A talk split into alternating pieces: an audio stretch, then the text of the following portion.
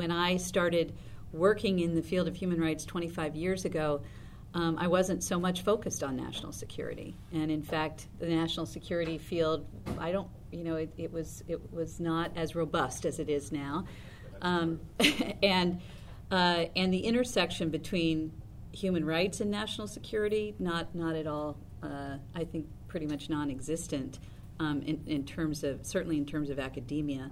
When I was in law school, there really weren't there wasn't a national security institute there wasn't a human rights institute either. I mean, it was still uh, very embryonic. Um, and I worked in the field for a number of years before I was really focused on questions around the intersection of national security and human rights. So I wanted to, I'm not going to lecture for all this time. I really, really want to invite you guys to ha- let's have a conversation. But I will, I want to say a few words kind of in framing um, how I think about the intersection of these issues. I want to hear from you about how you think. Why do you think there's a section on human rights in this National Security Law Institute?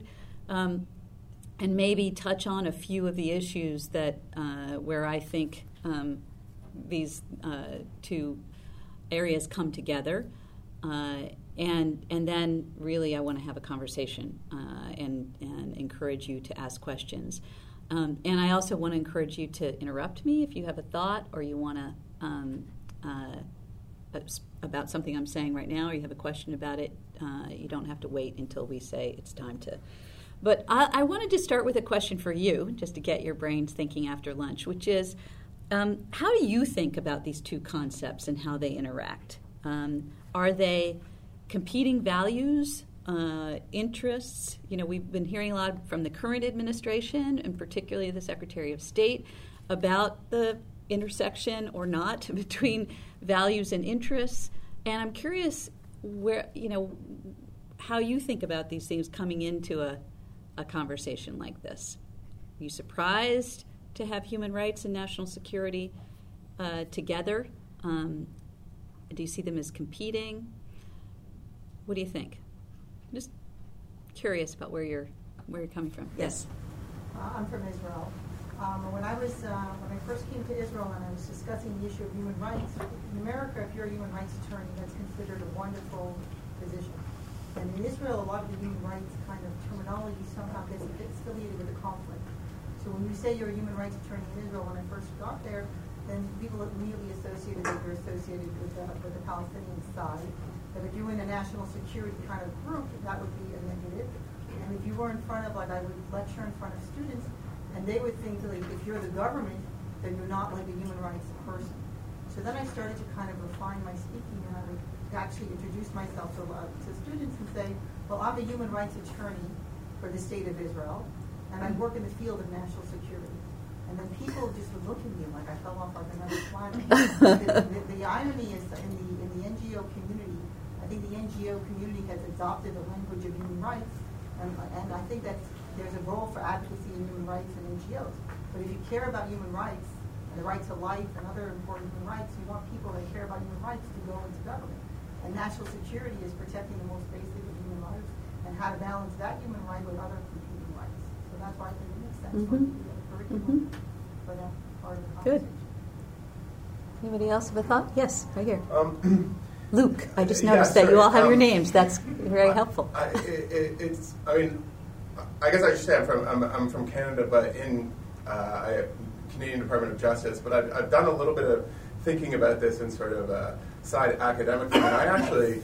Um, I've, I've, i gave a, a, little presentation once where I was trying to make the argument that I thought that national security itself should be, could be reconceived as a kind of public human right, uh, in the sense that the state is um, that mechanism which provides for um, um, the conditions under which the self-realization of the members of the state are able to uh, live their lives, and it provides those particular conditions. And when we enter into a public society, um, there is in fact a, a right that we can demand, and it's a public right because it's a sort of entering into, it rises once we enter into civil society, but we can demand of the state itself actually um, a, a, a, kind of right to national security to be able to provide those conditions under which we're able to flourish. And so I, I, I, think beyond the sort of traditional sense in which I think there is definitely an overlap in the traditional notions of public rights. I've actually tried to sort of suggest it can go a bit further and to develop a different kind of right, and instead of seeing them at odds with one another, to actually reconceptualize uh, national security itself as a new kind of public right, mm-hmm. uh, public human right. And I know that's going a bit beyond how the traditional literature conceives of it, but it's sort of that's the way my thinking yeah. on it has actually gone to try and bring the two sides together as opposed to putting them at odds with one another. Well, in some ways, that's very retro, I have to say, and that that was part of how I uh, wanted to start this uh, discussion this afternoon. Um, at Human Rights First, and most of us in the uh, working in human in the human rights field um, take as our kind of first principles the Universal Declaration of Human Rights. Um, that's that's kind of where uh, the rights are articulated, but it's also, you know, people forget, as, as you articulated, Marlene, about, uh, you know, how a lot of people today see human rights and national security as intention and diff- very, you know, one's from Mars, one's from Venus, and they really are often clashing.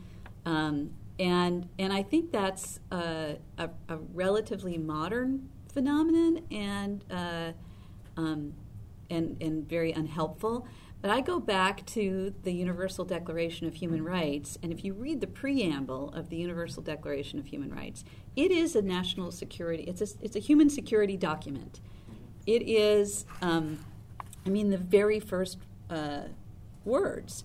Whereas recognition of the inherent dignity of the equal and inalienable rights of all members of the human family is the foundation of freedom, justice, and peace in the world. So, it, it, you know, and it goes on what happens when we disregard these things. What do we get? What we got in World War II devastation, genocide, um, and we never want that again. And what's the key to never again for those things? It is respect for human rights. So, um, you know, most people focus on the individual uh, list articles of rights in the Universal Declaration, but the preamble I think is really important because it sets this framework that these are concepts that are that are uh, completely foundationally linked: security, prosperity, justice, freedom, with respect for individual rights. Um, so at at its core, I think the the concept of balancing is is not exactly right. We hear a lot of talk about balancing security and liberty, security and human rights, as if it's a zero sum game. And you just have to find that right, delicate balance. And of course, in one sense, there are going to be times where it feels like these things are in conflict. A lot has to do with the timeline that you're looking at in terms of uh, of security. Um, but it seems to me uh, that we are, as a society and uh, and the, the world, constantly having to relearn that lesson um, that's really at the core of the Universal Declaration of Human Rights that was, you know, came out of the crucible of, of World War II, that respect for human rights is the pathway to security. Um, and where it seems like they're in conflict, we're probably not looking at the uh, equation correctly. In fact, the other thing, I, if I had my act together, I would have given you all these documents, but you all know how to get them, and they're quite easily accessible. So read the Universal Declaration. Uh, make sure you uh, focus on the preamble. And then the other thing that I would like you to take a look at are the last few national security strategies. So, uh, for those of you who aren't familiar with the national security strategies of the United States, these are documents that spell out the framework, priorities for national security for the United States that come out of the White House, and every few years, usually, Bill Clinton was very issued one practically every year, but um, President George W. Bush issued, I think, a couple during his uh, time in office. President Obama also, and and now the uh, national security staff um, at the White House is starting to work up the first national security strategy for the Trump administration, and um, you know, just to, I, I, pulled just one of them just to give you a flavor. Um, this is from uh, the George W. Bush administration. And the, the letter that accompanies the national security strategy that the Bush administration put out in 2006 starts like this My fellow Americans, America is at war. And then there's a letter about that. So America is at war. Um, and yet, the uh, first substantive section, like point one uh, overview of the 2006 National Security Strategy, starts like this. It is the policy of the United States to seek and support democratic movements and institutions in every nation and culture with the ultimate goal of ending tyranny in our world. In the world today, the fundamental character of regimes matters as much as the distribution of power among them. The goal of our statecraft is to help create a world of democratic, well governed states that can meet the needs of their citizens and conduct themselves responsibly in the international system. This is the best way to provide enduring security for the American people. And it goes on to talk about, uh, like those who came before us, we must lay the foundations and build the institutions that our country needs to meet the challenges we face. I want to remind you, this is in 2006. The United States must, first bullet point among about 10, champion aspirations for human dignity. Um, so, this concept of uh, grounding our national security in respect for human rights is neither new nor the province of any one political party, um, and nor is it, uh, you know, at least with practitioners of national security, I think completely out of vogue. Bob, did you yeah, just a little trivia on the origins of the national security uh, reports.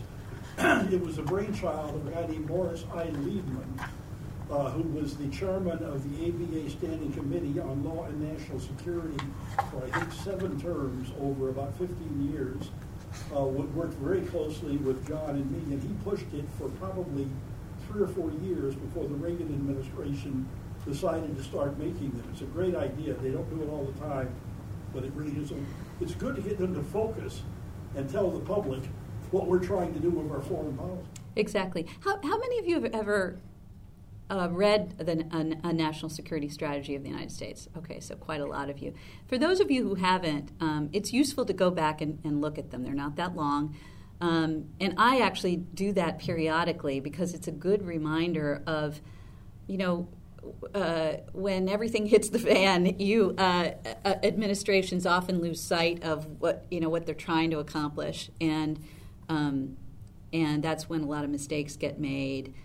Uh, I think it's useful to go back and look at these strategies as a, a, a way when, as a reminder of what our goals are for national security, um, and at least the strategies that we thought could produce those those outcomes. Um, and going back through, as I said, through uh, multiple administrations and iterations of the national security strategy, you'll find that respect for human rights, um, the advancement of, of democracy and democratic ideals plays a central role in the vision for national security of this country. So, I yes, go ahead. No, no, I should finish your thought, and please. No, no, that's yeah. So, I, my point was just to that um, that it's uh, persistent throughout our uh, the at least the modern and certainly post 9/11 uh, era in the thinking about national security. So I was just, I, was just wondering, as, a, as an organization, when you're when you're approaching these particular issues, um, do you as an organization think of human rights strictly um, as legally created, or do you think of human rights as, as kind of inalienable, in which case sometimes the legal frameworks are perhaps not telling the whole story or perhaps even interfering. So I'm just wondering when you sort of go forward and tackle these things, obviously if you're standing talking to lawyers, you're going to have to couch it in a particular way. But I'm just wondering motivationally, um, do, do, you have a theory as an organization when it comes to human rights? Uh, Yes, I think, I mean, I'm not sure how conscious we are of it, but if you look at how we, Human Rights First, talks about, even though we were founded as, an, as a lawyers organization about 40 years ago, we were called the Lawyers Committee for Human Rights, and that's how we got started. That was back when the human rights movement was still pretty new in the, in the 70s, and there wasn't a lot of human rights law. And a bunch of law, young lawyers actually got together and said, we think there's a, a particular role for lawyers to play in the development of human rights law and and concepts of enforcement and all of that.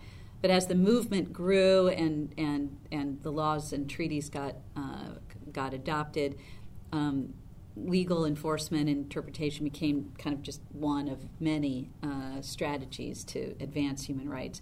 But um, despite the fact that we're uh, our, our DNA is, uh, is from the legal uh, perspective. I would say that you know we view these rights as as inherent to to by virtue of being human, as is described in the Universal Declaration, which is not a treaty and not a binding document, but there are treaties that flow from it that seek then to uh, you know to spell out the, the obligations of states. Obviously so much has changed since then the security environment but also the you know the growth of non-state actors in the world um, that complicate all of this but I don't think I think the, the, the wisdom there in the Universal Declaration um, is still valid, uh, and as we adapt to the new uh, circumstances, there are plenty of um, uh, there are plenty of examples around the world and here in the United States where uh, we believe people have rights that are not protected in law and, and need to be. Um, so that that's a constant evolution, and uh, lawyers play a role in that. But uh, you know, ideally, uh, citizens come together and, and and demand that we have enforcement mechanisms for um, for protecting these rights.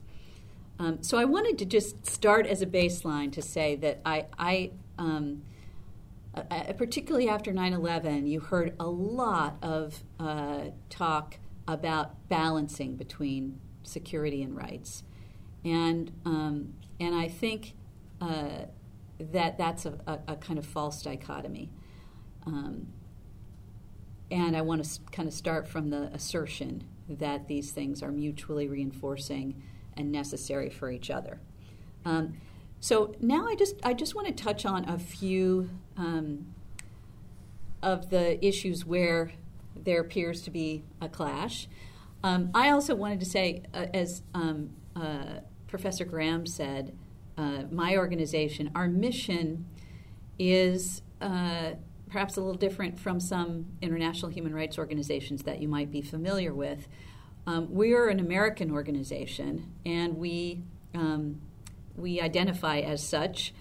Uh, our tagline is American Ideals, Universal Values. Our mission is to foster American leadership on human rights we come from a perspective that um, is not shared universally among human rights organizations globally, but it is that the United States uh, plays a unique leadership role in the world on uh, global human rights issues, for better or for worse, and our job is to make it for better. Um, so we are not of the school that says, you know, the United States is the source of the world's human rights problems, although for sure there are lots of uh, times and where uh, the U.S. is not leading the world to a higher ground, but sometimes off a cliff. Um, uh, but we do believe that there's no substitute for American leadership on these issues, and so we're really committed to trying to make that role a positive one. Um, so we look at global human rights problems through the lens of what is the role of the United States. Um, that is not at all to say that we think the U.S. ought to be acting alone on these issues. And most global, uh, not just human rights problems, but all the challenges that we face globally, um, few of them, if any, can be solved by any one country. Um, uh, so we strongly encourage uh, the United States to be working um, with like-minded allies.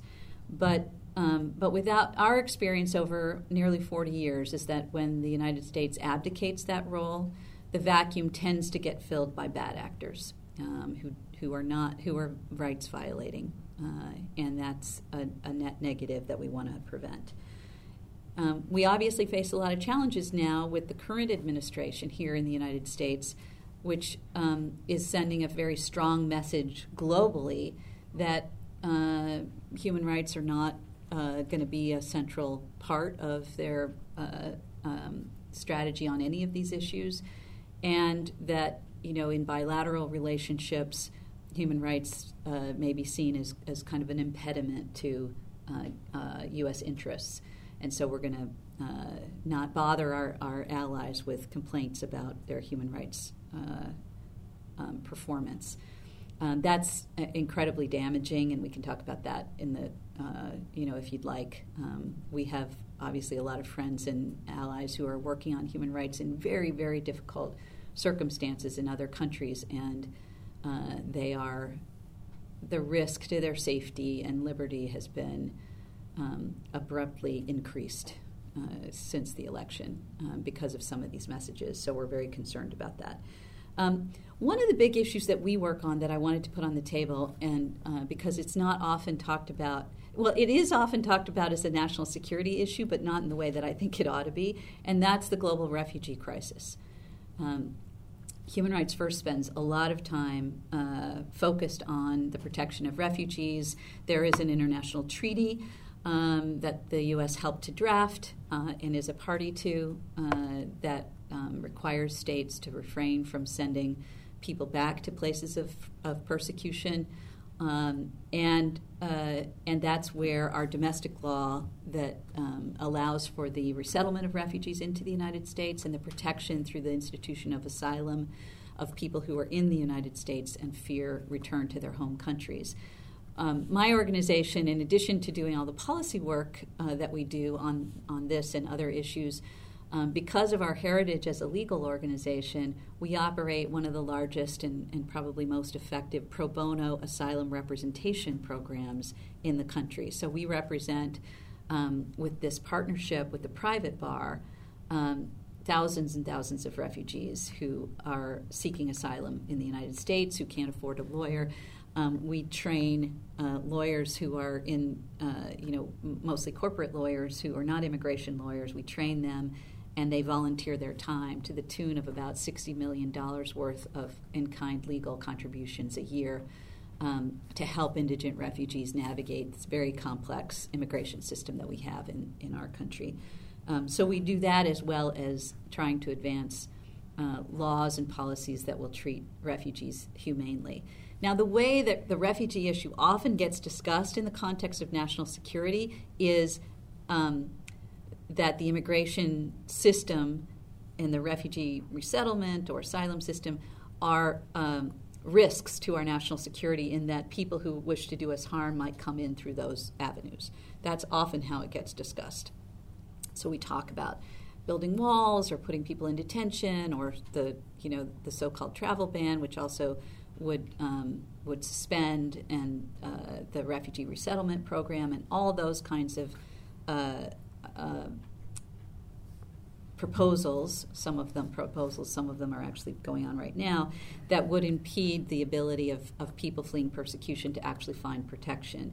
Um, uh, but I, I, want to propose, and I'm uh, and and uh, to you, and also expose you to the fact that a lot of people who are experts in, in national security and national security practitioners um, from both uh, the previous administrations, both previous administrations, um, um, have said that uh, the failure to uh, lead, for the United States to lead in protecting refugees during the worst refugee crisis that we've seen since uh, World War II, is itself a threat to national security. Um, so the the failure to address the uh, global refugee crisis, in which there are um, uh, five million Syrians who've been dis- displaced, or as refugees, and even more that are internally displaced, two million children, um, uh, child refugees out of Syria, and then you know Syria is not the only refugee crisis. It's the one that gets the most attention, but there are prolonged displacement and people who are in refugee camps for decades. The failure to deal with that um, creates uh, uh, threats to American national security that we tend not to focus on. Um, I mean, you just have to. This is another. Here's, in a nutshell, going back to what I said about the protection of human rights and its relationship to national security. Just think back to the beginning, before the Syrian civil war uh, broke out. You had a group of, of young teenagers in Syria who were spray painting slogans on a wall inside Syria. Um, and the government responded uh, by detaining them and, and torturing and killing one of those teenagers. And that was the, and, and at the time, the United States was not at all focused on what did that have to do with us and our national security.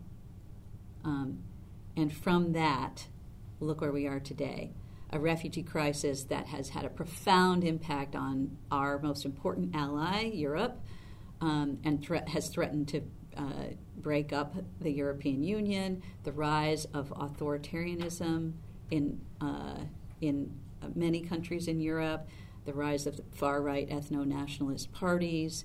Um, all of this now very much implicating uh, American national security. Um, but we keep forgetting that you know these that that that the this the United States certainly had a national security interest in ensuring that people have the right to protest, um, even children, um, to to seek uh, greater democracy in their countries. So, um, so the refugee crisis that's an area where we're seeing. Uh, from my perspective, a real abdication of American leadership, and it's not just this administration, it goes back to the previous administration, um, and where we are pushing hard to make sure that people can understand exactly how refugees come to the country, what they bring uh, to our country, and how we manage whatever security risks there might be. John? Yeah, I guess to go back to the question of Syria is, I mean, what are we going to do about it?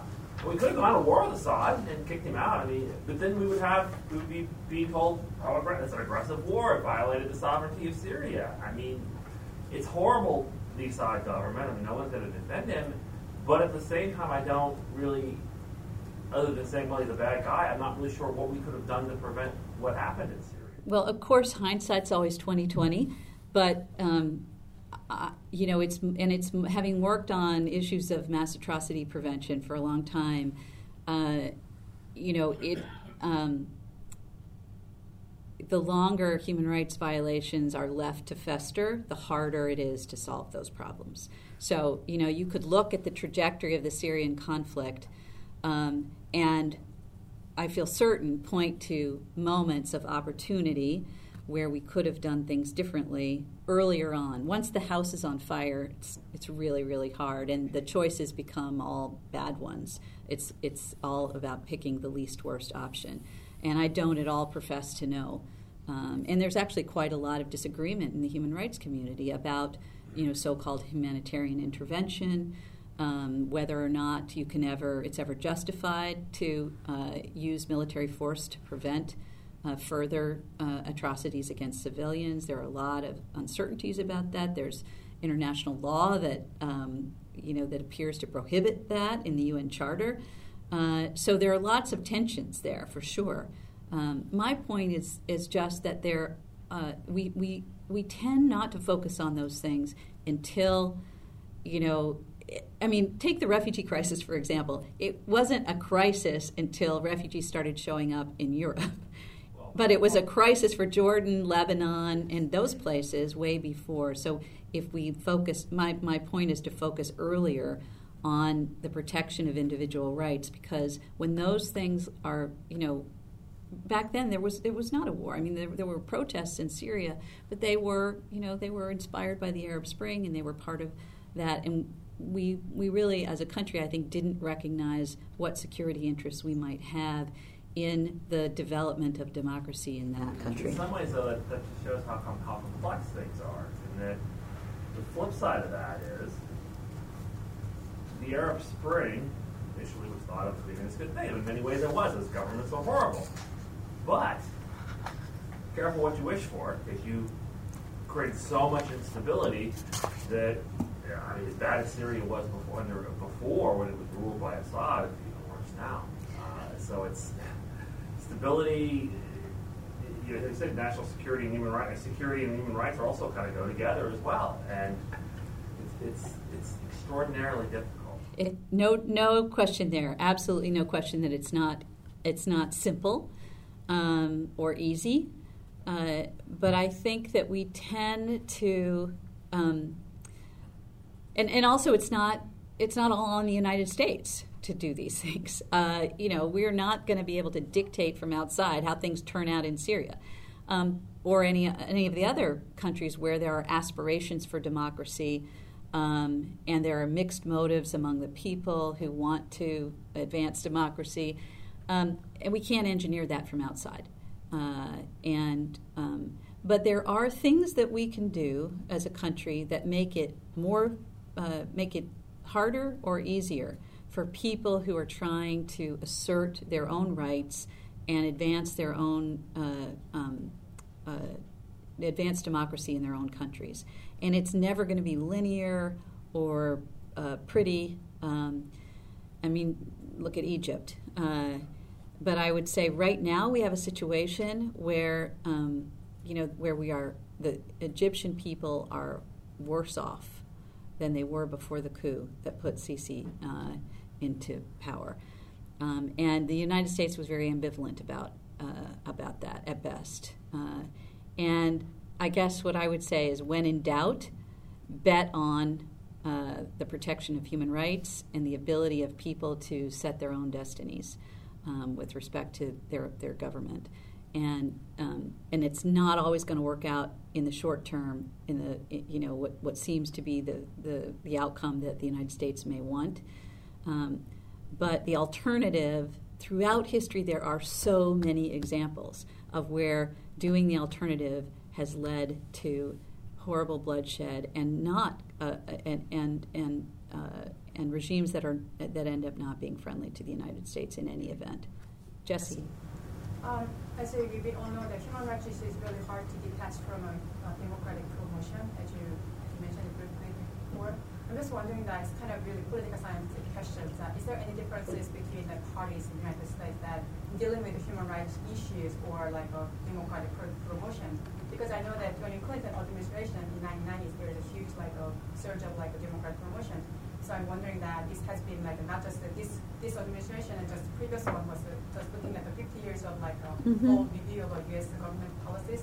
That is there a kind of a, like a correlation between the democratic promotion or human rights issue um, with uh, that kind of party's like a tendency? Yeah. yeah. it's a really, really good question. And it's a question that, um, and kind of a, de- a debate that has gone on for many years between in, in this country between the so-called democracy promotion groups and human rights groups who uh, in the 80s were kind of very much in conflict with each other.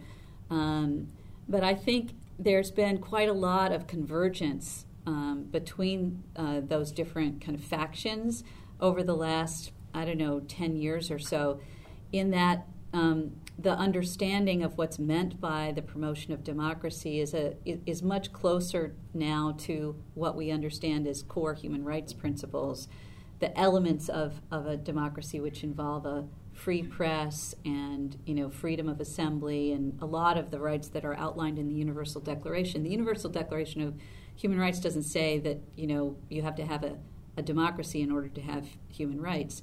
Um, but it is, uh, but there's certainly a, a pretty a, an overlapping Venn diagram, and um, I think the democracy promotion groups have realized over time that democracy is about a lot more than just elections. That you can have elections and not have democracy. You can have elections and not have respect for human rights.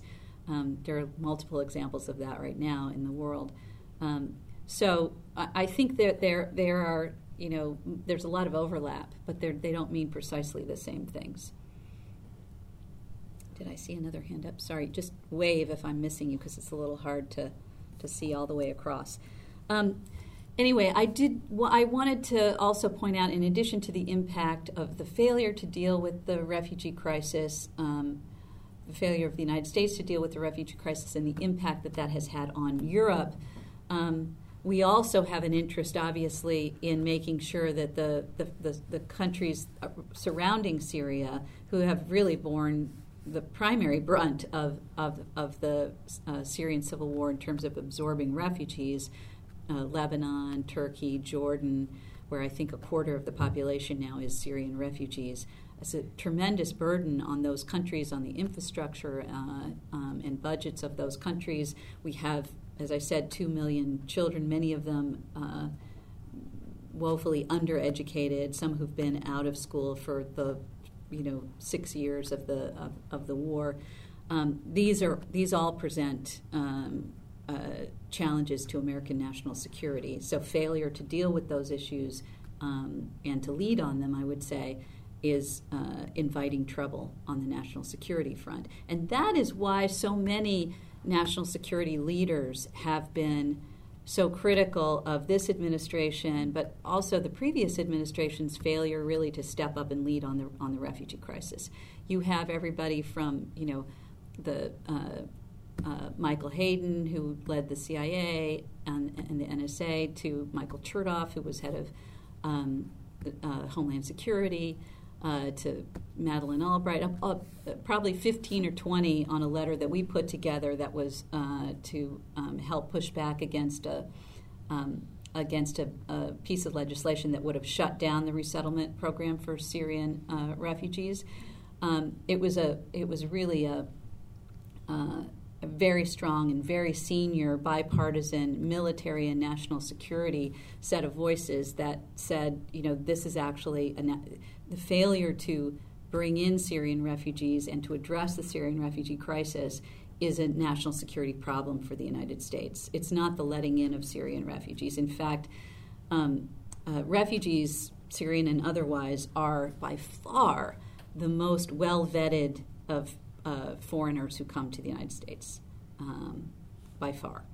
Uh, and every system has flaws, but this this is a system that is you know um, has multiple multiple checks, perhaps too many.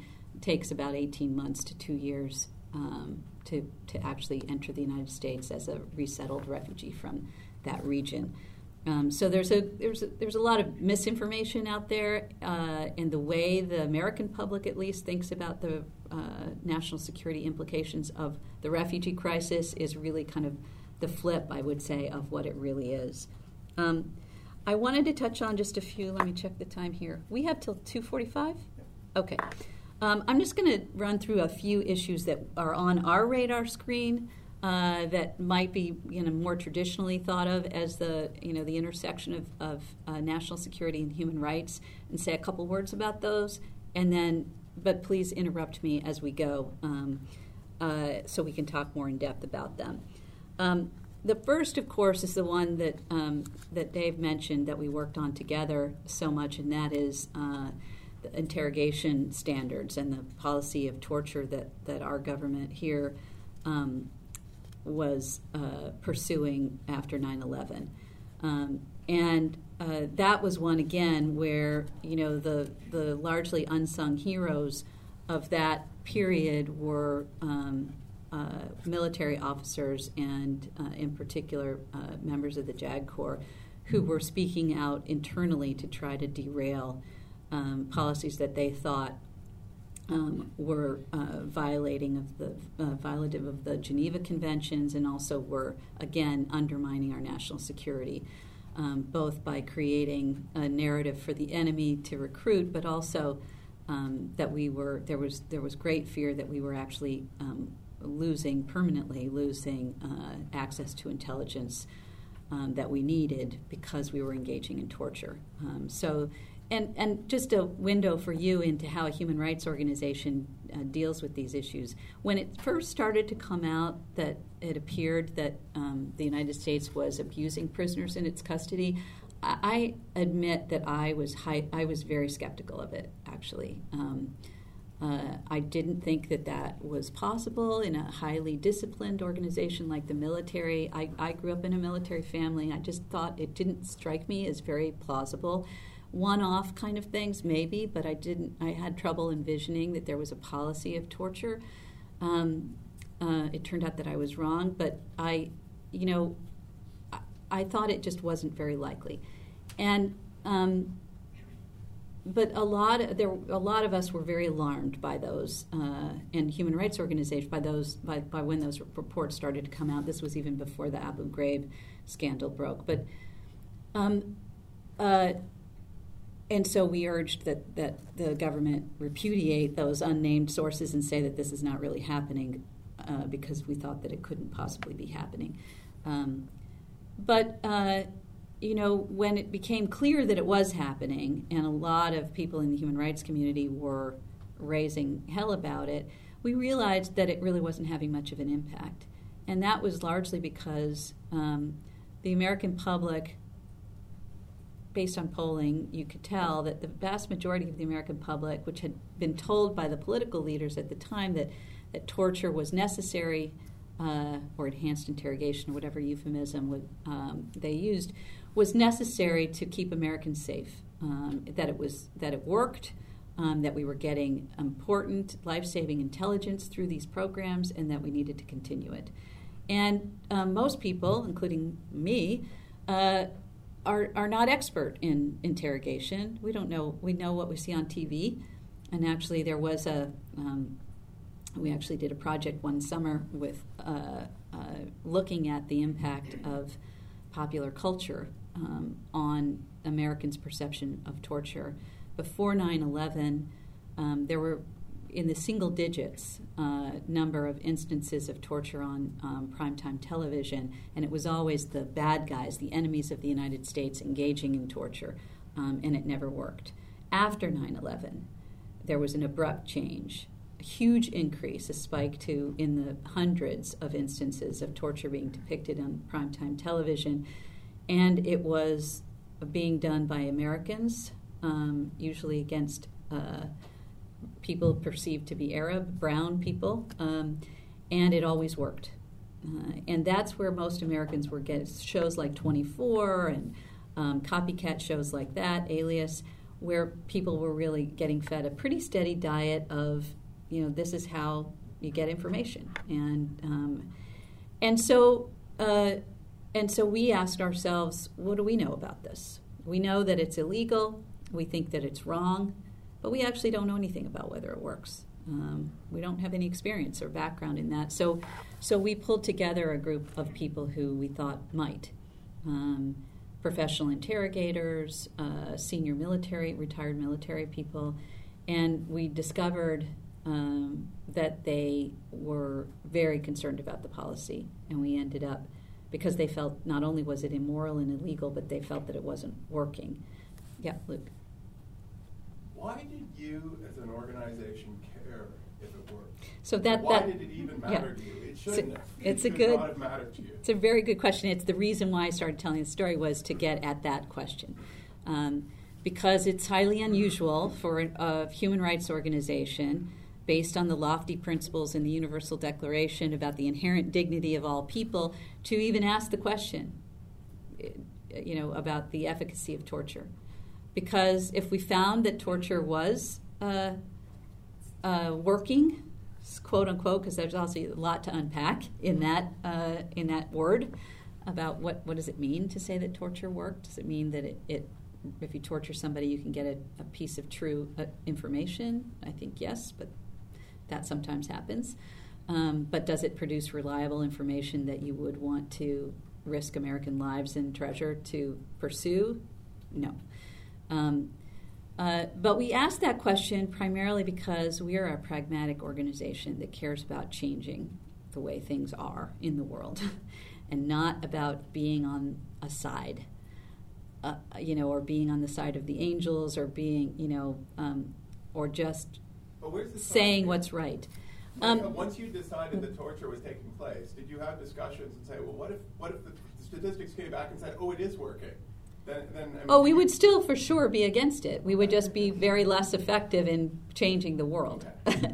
so, which is what we're about. That's why we exist. We don't exist to point out to people what's right and what's wrong. We exist to make sure that the world is works a certain way, and we wanted to stop torture. We saw that as not just devastating to the people who were doing the torturing and the people who were being tortured, and ultimately the intelligence gathering enterprise, but um, going back to our mission, uh, which is to, you know, which which is based on the our view of the role that the United States plays in the world. It was devastating to the concept of American leadership um, to have the United States uh, be not just engaging in this, but defending it.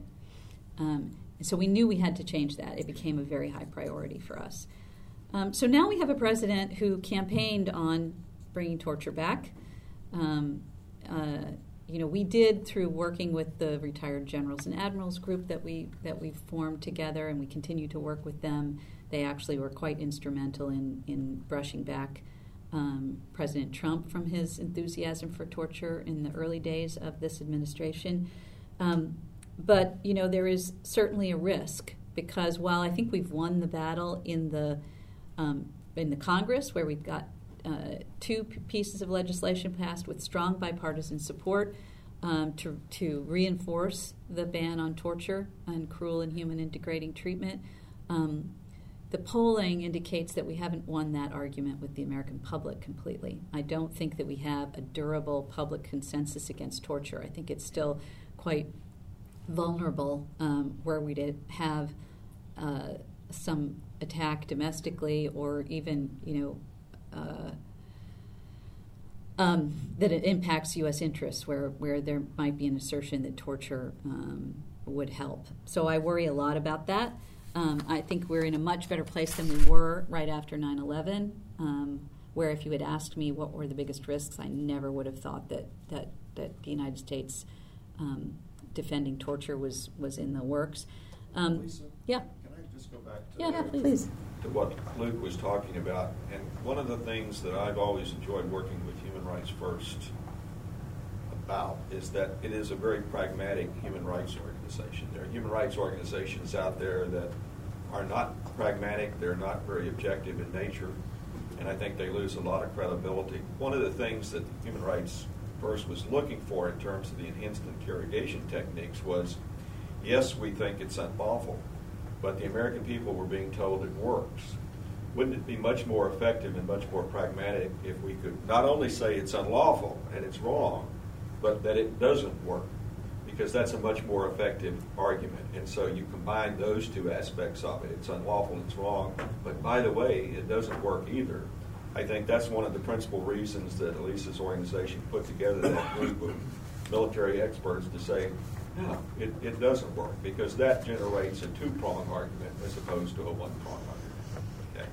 Yes, Andrew. Just just a question, you, you may get to this in some of the other topics that you've talked about, but I think the issue of efficacy is probably one of the more consequential things in this area that I, I think for the most part, as you had mentioned, one of the, uh, the most effective um, uh, arguments that you can make that really have some sort of consequential effect to the public is the idea that it does not work. Um, however, there may come a time, and I think torture may be a less um, uh, one of the less harder issues to deal with there. But there may be a time in where efficacy issues start to come in, where there may be times where national security runs up against human rights issues in an extremely more effective way than had been done previously. And even with an issue like torture, I think that if you were to determine in some aspects that it was effective, I wonder what type of an effect that would have on public perception of using it. Mhm. Um, I, I don't really want to think about it because it may be somewhat concerning. Um, but you can think of much more complicated um, situations where we're engaged in certain activities and the efficacy rate is actually increasing.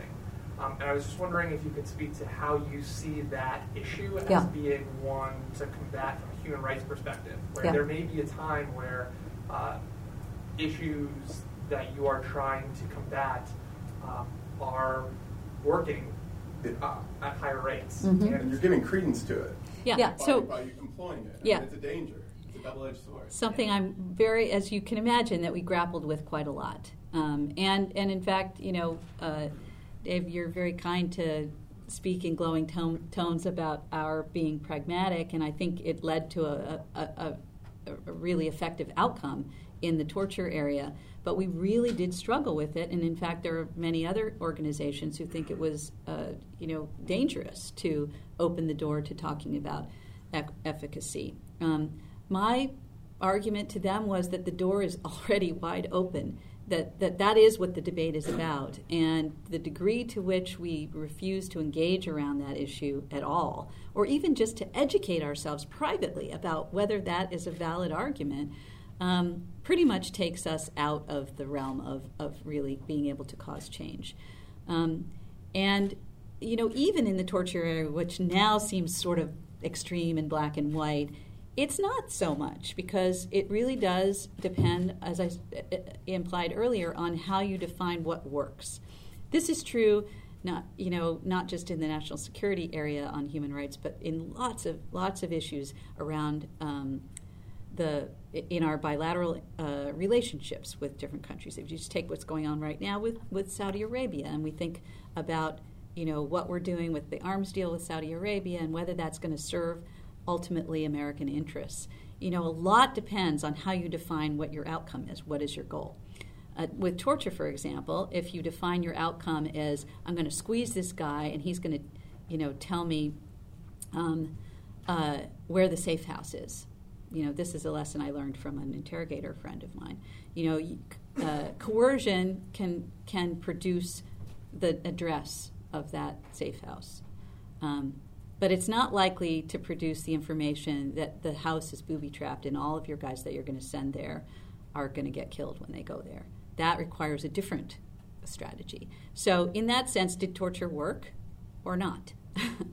um, similarly, you know, there are other, like, take the drone uh, question, for example, which is another area where there seems to be, you know, a, a real conflict between human rights and national security and again, where Human Rights First tends to take a little bit of a different view than some other organizations in our space, in that, um, and, and uh, this tees up a little bit what you're going to talk about this afternoon. Uh, you know, for from our perspective, you know, we think about targeted killing. Um, what is targeted killing? Uh, is targeted killing lawful?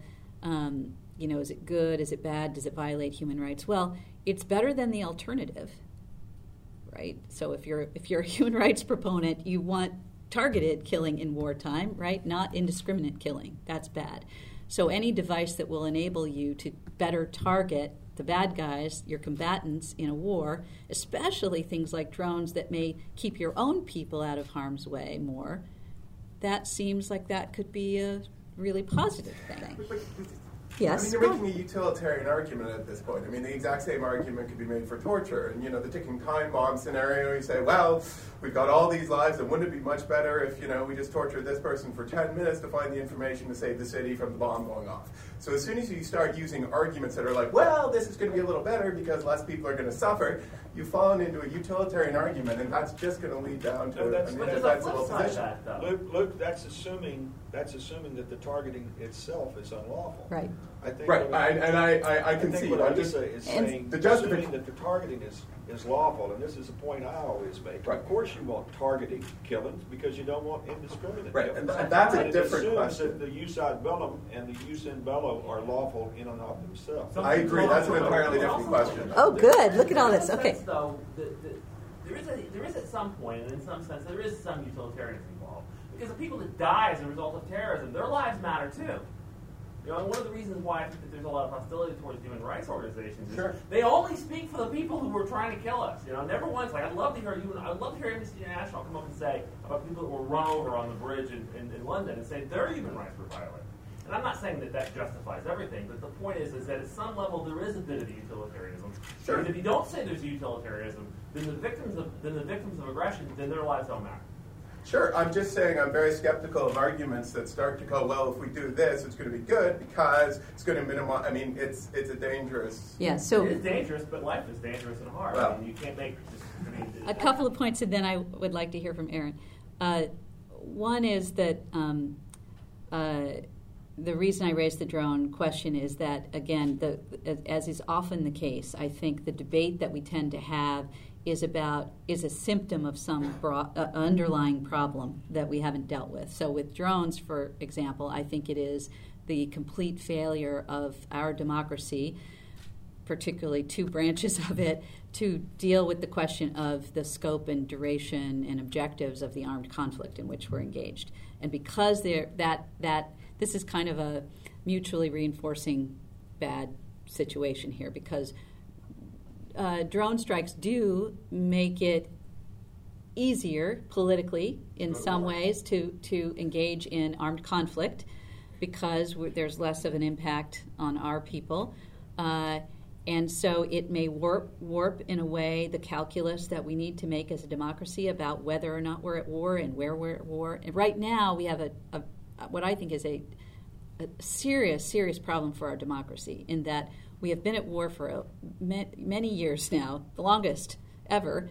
And Americans don't understand, members of Congress don't understand, members of the administration repeated you know, successive administrations cannot say uh, who we're at war with, where we're at war, all of these questions.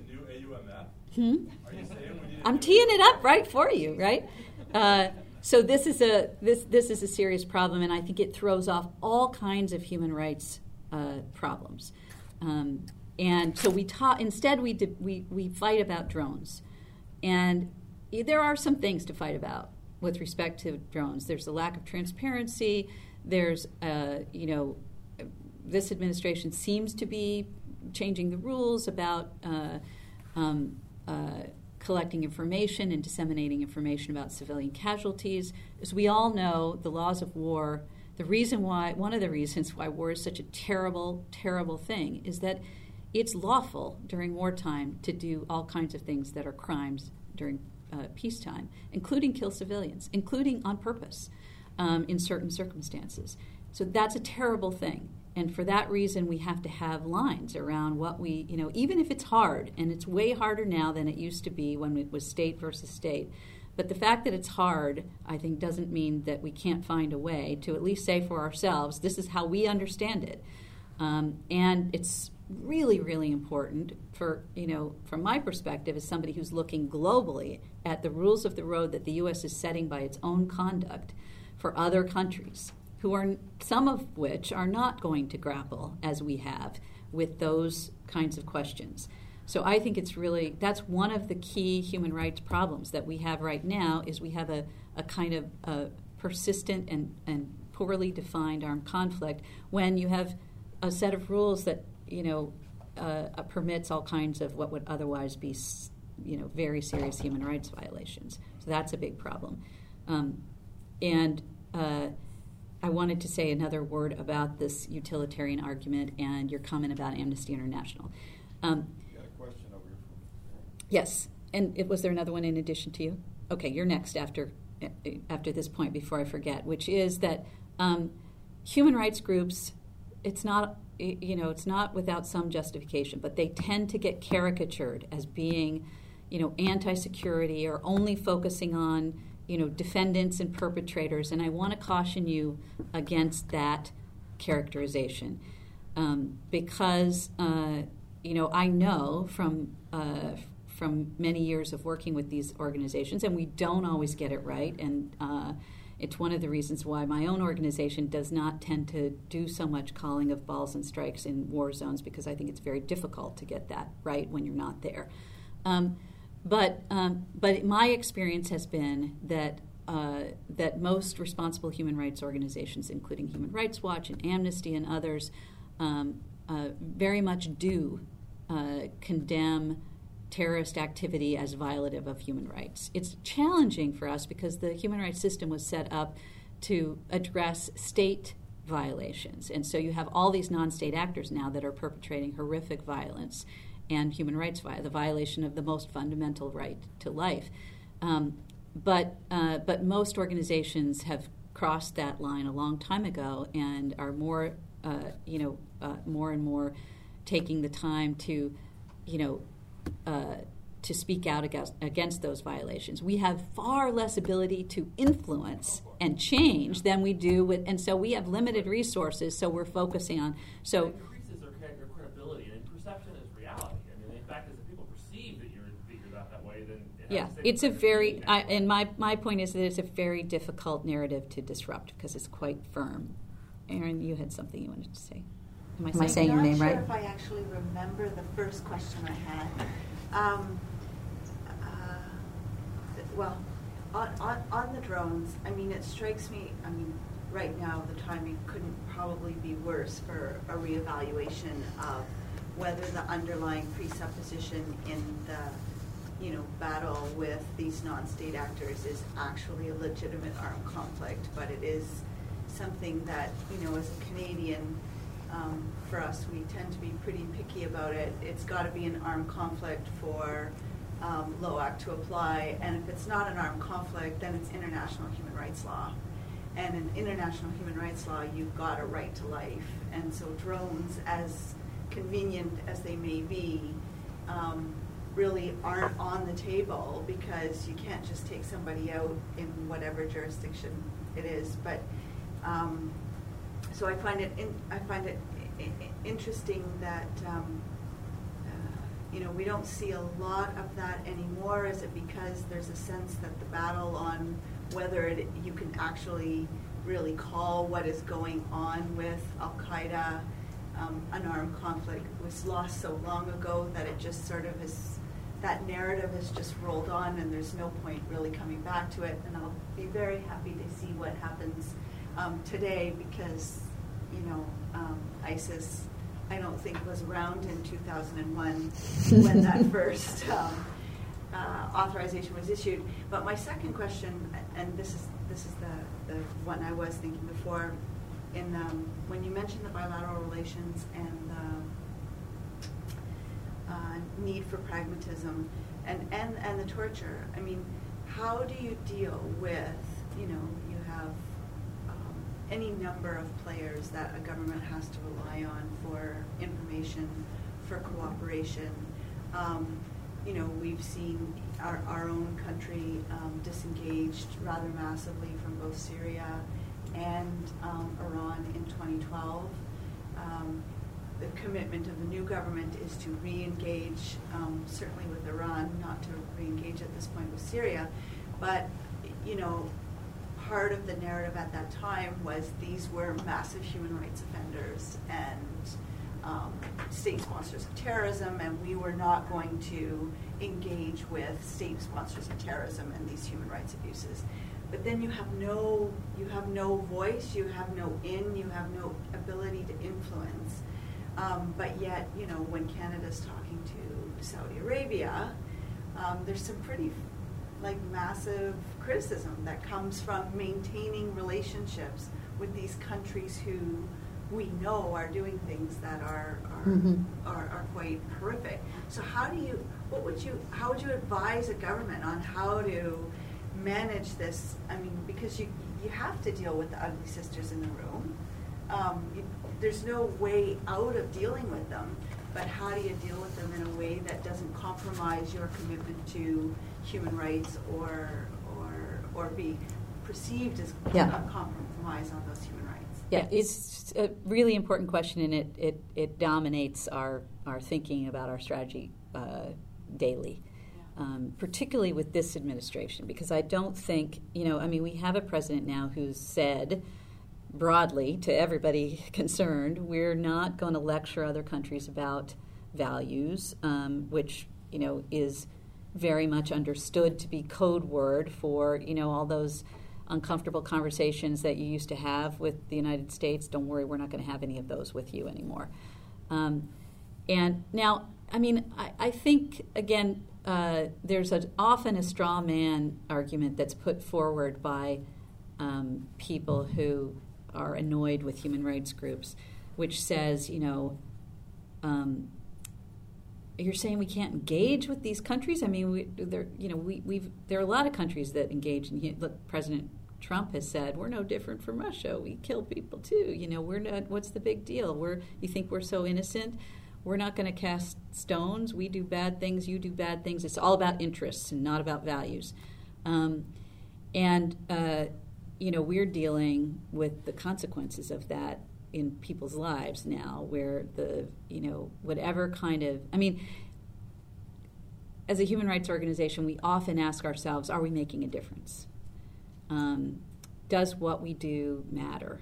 Uh, particularly because an organization is focused on uh, being pragmatic and really that involves a lot of compromise a lot of you know getting half a loaf if that.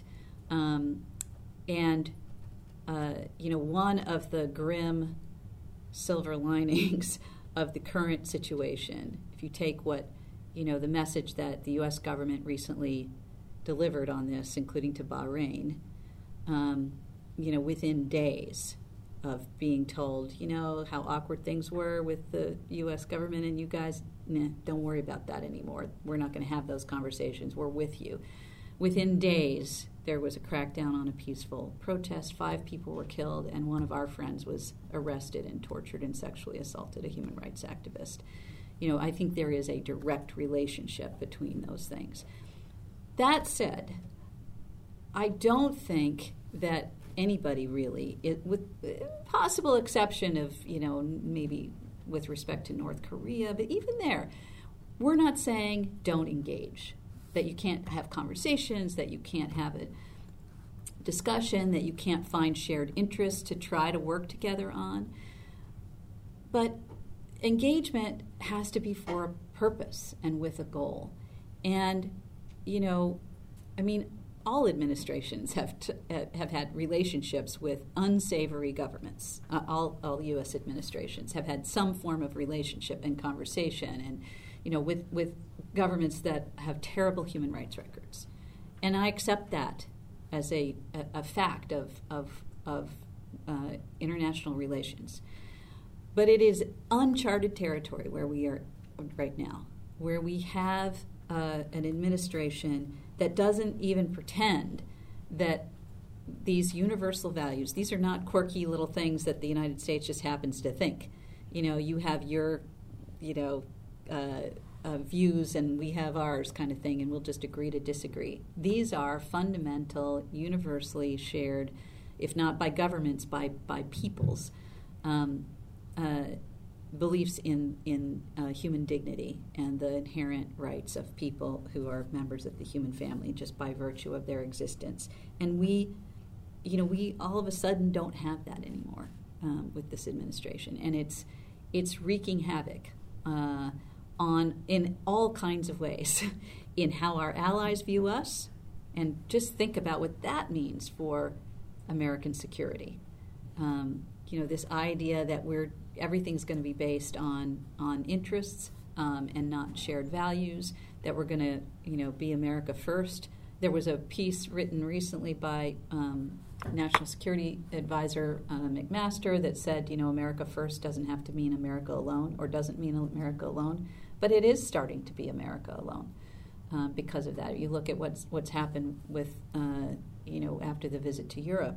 So and then ba- just to bring it back to the national security issue, and particularly with respect to the fight against uh, our terrorist enemies, you know the the idea that we can, I mean, as I said at the beginning, most of these uh, human rights challenges, but most of the global problems, whether it's climate or terrorism and all kinds of challenges that we face in the world, um, have to be solved uh, together you know, with with a, co- uh, a coalition at least. Um, and so, while the argument that's being made by the, this administration is that these, you know, pesky human rights problems and uncomfortable conversations are getting in the way of cooperation around terrorism, I think what we're seeing right now is a policy that is not only anti-human rights, but that is fomenting terrorism. And that goes back to my initial point about the Universal Declaration of Human Rights and the relationship, the centrality of respect for human rights to security. Um, Jesse first. Um, when yesterday's lecture by Rob uh, Chesney talked about the why we, we put criminals in, in, a, in a jail, we talk about deterrence as a one of the functions, why to put the criminals in jail. And then just thinking about the deterrence by punishment, that it just came to my mind is that um, how do you think about um, torture, not in terms of like um, uh, human rights issue, but as a punishment. So if, put other words like that, if um, if we cannot do torture to the people that we think that we have, we have some right to get some information, but what kind of policy alternatives you can suggest to people that as a punishment function? How can we punish these kind of people? Uh, you mean, are you asking about what is the uh, the lawful punishment for um, uh, for people who commit terrorist acts, that kind of thing. Um, well, certainly not torture. Uh, I think that's illegitimate uh, and unlawful. It's un, it's it's it's not a. You're going to come away thinking that uh, no, you know, no, no. the human rights movement is utterly corrupted. I'm good with that one. Um, uh, but you know, in the United States, there is a growing, finally, a growing debate about um, issues uh, around um, incarceration, not just the the um, racial injustice that's in our criminal justice system, but also the, uh, in particular, the use of um, solitary confinement as a form of torture. And we have um, rampant use of solitary confinement, really, frankly, quite unregulated use of solitary confinement in our um, uh, in our in our criminal justice system here in the United States, uh, and that I think there's no question that that's uh, uh, at, at, least in many instances a form of torture. Um, so I think that's that's another thing that I would say is put out out of bounds. But you know, I'm, I'm certainly I don't mean to imply that I don't think that you know um, people who commit acts of terrorism ought, ought to be you know let free. We have a criminal justice system. There are ample um, you know ways to to prosecute people. In fact, it, there was one other issue that I want to raise that this is a good segue into, and that is the um, detention of people at Guantanamo and the use of military commissions. This is another issue that we've spent tons of time on. Um, and uh, and it, it does actually still kind of keep me awake at night. The the trajectory that we are on right now with the um, 9/11 co-conspirators that um, you know all these years later still have not been brought to justice and are at, at Guantanamo. And Human Rights First has advocated for many many years um, that those cases belonged in um, in the regular federal court system, and that if they had been there it would be highly likely that the co conspirators, Khalid Sheikh Mohammed and the others, um, would not be cause celebs because we're violating their rights, but would be consigned to the dustbin of history and no one would even remember their names. If they'd been prosecuted and um, convicted in federal court, they would, as hundreds of other um, terrorists, convicted terrorists, uh, have been, um, you know, they're serving life sentences in secure federal facilities in the United States, and nobody knows their names, which is just fine with me. Instead, we're in a situation where we're not sure whether there'll ever be convictions that will hold up in court because these makeshift military commissions, as much as the people who are involved in them are trying valiantly to make them work, and there are a lot, there's a lot of goodwill. Uh, involved there, um, they're just, I think, fatally flawed and not going to produce anything uh, that we can stand behind. I'm sorry. What about them makes them fatally flawed? Why do you think they're fatally flawed? Well, I mean, it's it it's kind of speaks for itself right now. If you look at why we have oh, well, I mean, Steve what, Steve has what, many what, strong feelings. I mean, seriously, what about yeah. them? Is it a due process problem? Is it a jurisdictional problem? Is it an admissibility of evidence problem? Yes. What about well? I mean, it, it's it's been it's been different problems along the way. There's been a lot of attempts to try to you know actually they're they're closer now. You know, with all of the changes that have been made over the years, they're closer now to uh, the regular court martial, but they're still not there. The regular court martial system. But the biggest flaw, I think, is that you know, and it was. I don't think it was malicious in the people who were setting it up, but you know, the uh, we've seen with the you know many of the cases that have gone through the military commission system have been over the convictions have been overturned because of various uh, uh, jurisdictional problems and questions about whether the acts being charged were actually um, war crimes, which is the jurisdiction, which needs to be the jurisdiction of the military commission. John, as I indicated before, we're going to have a, a session on military commissions. Oh, good. And I think uh, the former chief prosecutor can probably respond to those questions. But having been there at the creation, they're much better than they were when they were first created they had tremendous flaws, both from a criminal law and from an international law perspective, and all those flaws were pointed out to the administration. Much better now, but I, I think ultimately the the stigma on the entire process is so great that it's an uphill battle to restore any credibility with respect to military commissions right now. I think that's the biggest problem. As, as Elisa says, there are people of goodwill. There's nobody smarter than the chief prosecutor right now, Brigadier General Mark Martins. I mean, he's worked for me. The guy is, is a brilliant guy. He's he works 18 hours a day, but he's got a mountain to overcome, just in terms of the perception of the military commission process. And Steve, Steve's raising his hand. Can we take some of your time? Yeah, please. Steve, I just want to add a couple of facts just to just to Those are good. So, uh, there have been there have been eight convictions by the military commissions in 15 years. Four of those already have been overturned on appeal. Two more have appeals pending, right? And one of the two is not appealable because the guy has absconded and doesn't want to action by his case. Um, there are three proceedings currently pending. Two of them raise comparable jurisdictional questions. uh, about whether a U.S. military commission can try a domestic as opposed to an international war crime. And perhaps most importantly, there is now pending in the U.S. Supreme Court a cert petition asking the Supreme Court to actually settle one way or the other whether the military commissions can try non-international war crimes. If the Supreme Court takes that case and says no, that will invalidate most of the work of the military commissions to date.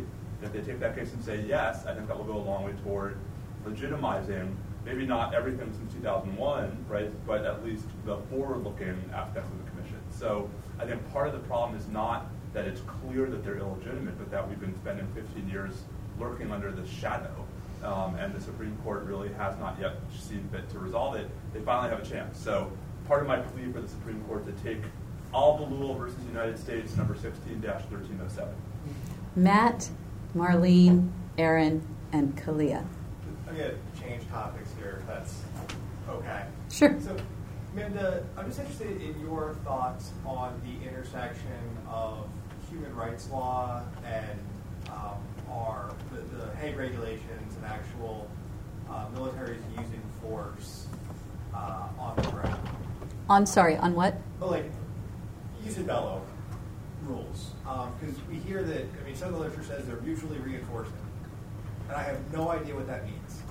And having worked in a coalition environment with many nations that have different views on it, um, it was anything but re- mutually reinforcing when there's a human rights debate going on in the background about what kind of what flag jet is going to are we going to use to drop bombs? Because they have certain restrictions that are not law of war restrictions; they're human right restrictions, um, and it's my view is that it adds uh, a lot of confusion and it makes what is otherwise recognized clear rules of the law of war murky, which I think can result in uh, more deaths and prolonged conflicts. But I understand from a, from a policy point of view, you know, human rights is, obviously it's a good thing. I don't think anyone is, or are anti-human rights. But where it, where it butts up against um, actual conflict and sustained conflict, where do you think that interaction is, and, and is, is, there a is there friction there that, or, or, or not? And I'm just wrong. and I, am asking that genuinely, yeah, because uh, I know a few personal experiences does not, you know, that's not representative of what's actually happening, but it's what I have to go on. Yeah, so there's probably a whole class you can have just on that, and I'm very reluctant to address it when I have people in the room who know it so much better than I do. And but we touched on that to a certain. But I, I, I could let me just say one thing about that, which is um, that uh, you know I think those uh, conflicts that you've uh, that you've seen up close.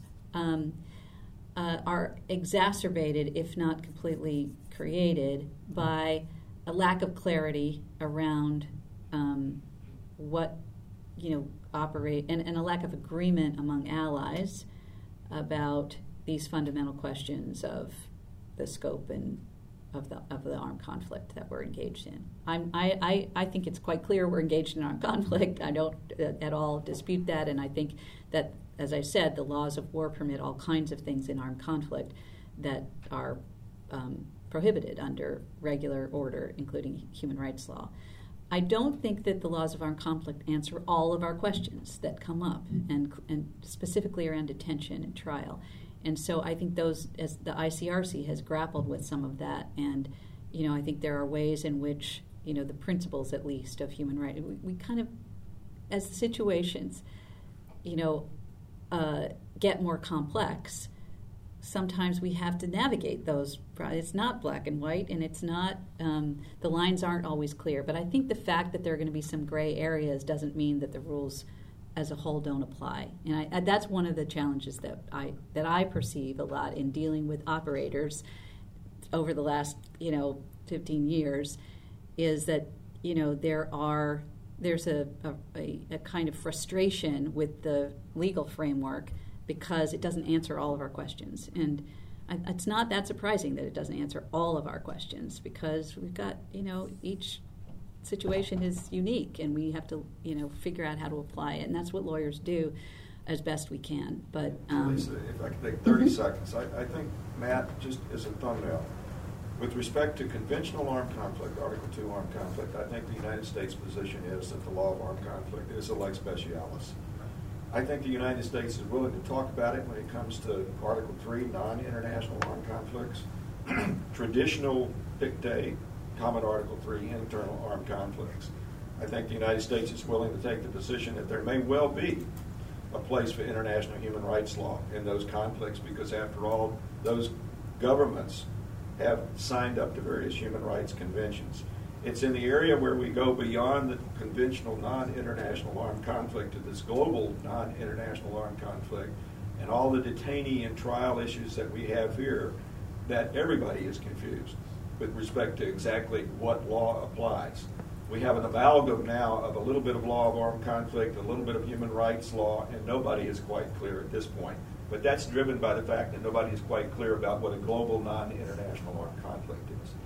Okay, that was a bit more than 30 seconds. No, but it, it's a, it's actually a, a, theme of what I have been saying uh, about the you know we, we we are tending to fight about symptoms and not uh, uh, you know that that's where we that's where the conflict seems real. But almost always, I'm finding that th- those things are a result of not having dealt with some underlying major question that's politically hard to deal with. Um, I wanted to hear from Kalia. Is that am I saying that right? Yes. Oh, my question was back to Guantanamo.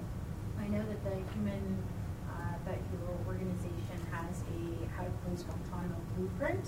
So I was just wondering how does the new administration affect your strategy?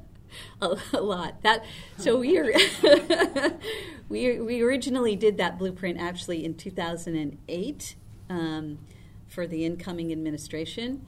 It was uh, based on you know, and it was a very if you want to look at the the first iteration of that, it was actually the Obama administration came in. We met with President Obama during the campaign. Uh, this group of retired generals and admirals met in private with uh, all the presidential candidates and talked about torture in Guantanamo and the importance of closing. And it's hard to it, people forget that that the closing Guantanamo was a you know a, there was wide bipartisan agreement that Guantanamo should be closed. President Bush wanted to close it. Candidate McCain wanted to close it. Colin Powell said I would have done it yesterday. You know, everybody was kind of competing for how fast they would close it.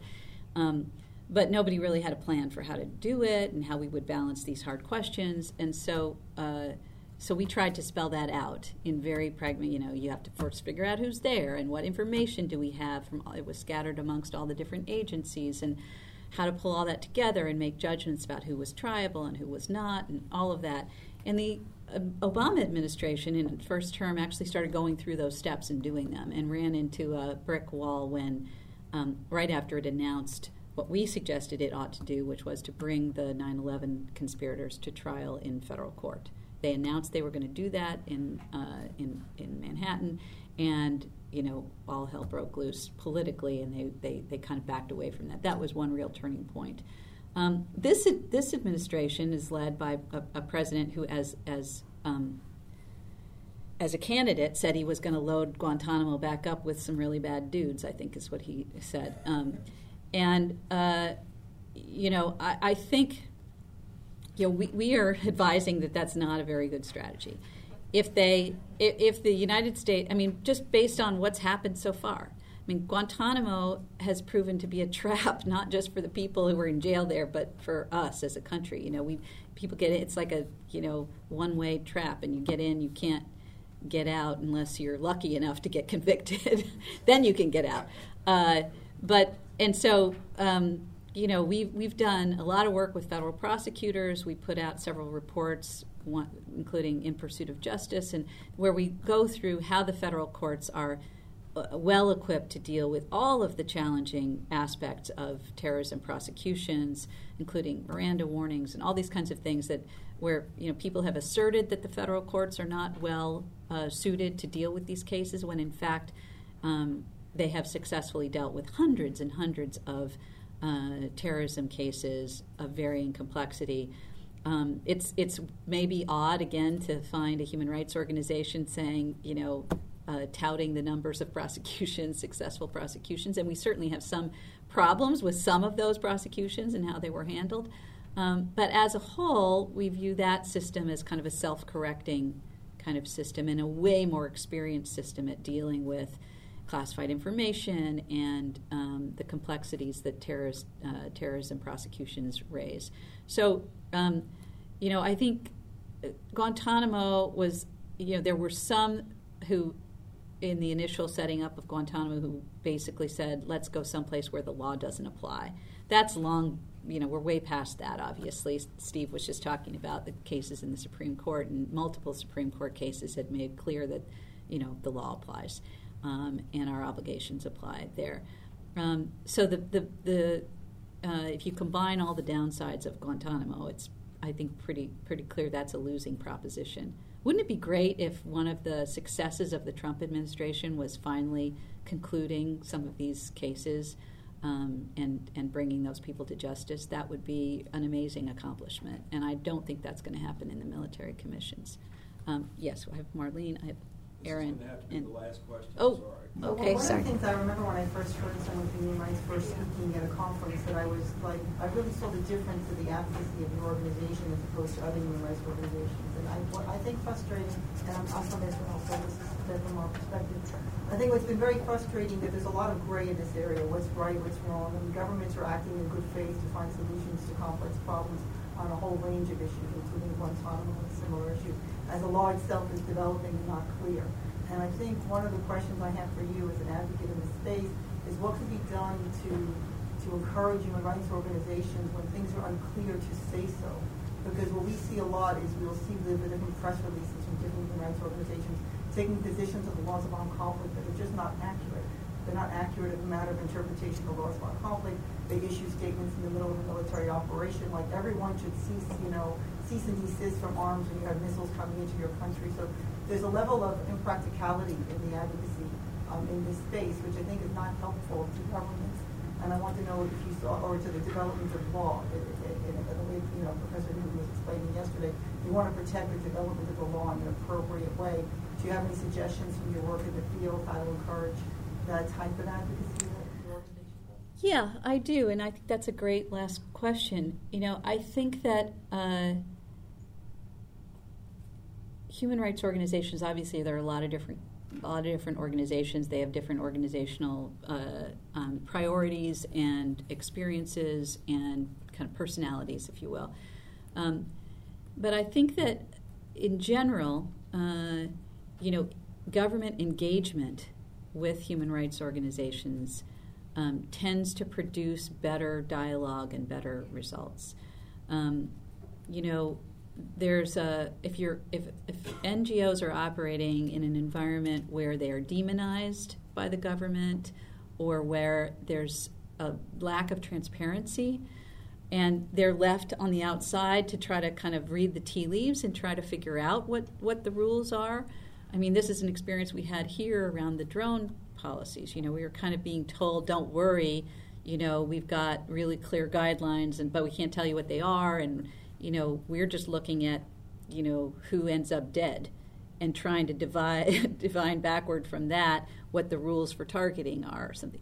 And when we finally got in closer conversation with the government about what they're trying to do, they obviously there are certain things they can't discuss with um, with outsiders, but when there is more of a development of, of kind of trust back and forth, including with individual people, I think that's really important. Um, and a, a, a, commitment to a, transparency as much as that is possible. Um, and also a commitment to accountability for when things don't go as they are supposed to go. That creates an environment where you can have a lot more of a, a kind of sense of shared objective. Um, and I think we've gotten away from that a lot uh, in uh, certainly in this country, and, and, maybe it's true in Israel as well. I'm not as familiar, but um, but I think that is uh, kind of the foundation for building a, a, more constructive dialogue between government and non-government entities. Um, and I think so. I think you know trust, transparency, and you know, government's not always seeing, uh, you know, it's a two way street. and so I think governments also have to see human rights organizations as, you know, serious professional people who may have information that could be useful to the government and perspectives that can be useful to the government. I know that's been my experience here when I've developed relationships of, of trust with uh, senior people in, in the government, um, you know, in successive administrations, Democratic and Republican. And, and that has made for, I think, ultimately better policy. So that, that I think that's the environment in which we all want to operate, and in which you know we have a better chance of really getting back to the beginning, kind of unifying this sense that, that human rights is, is not in conflict with national security, but actually is the foundation of, of security. So thanks. That was really a good discussion. Thank you all for engaging so much. Thank you.